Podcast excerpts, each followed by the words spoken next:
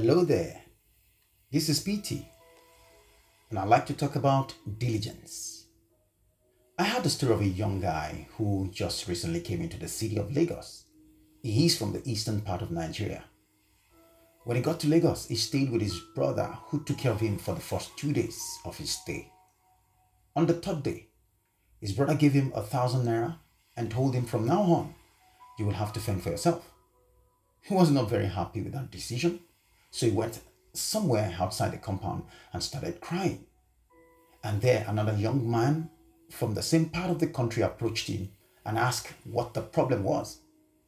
After explaining his predicament, his new friend challenged him and took him to where he bought a thousand naira worth of handkerchiefs.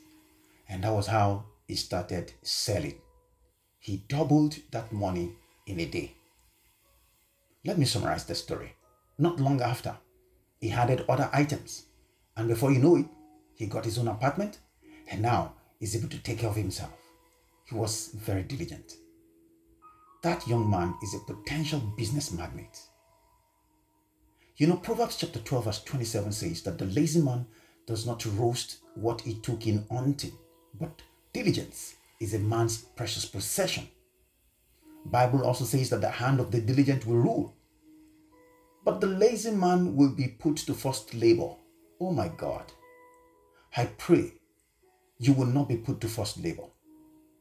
Listen to me. Your current opportunity is your best opportunity. Stop complaining about what you don't have and start appreciating what you do have.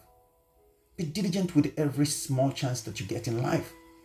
It could be the potential big break that you're looking for. And that is how you live an extraordinary life. God bless you.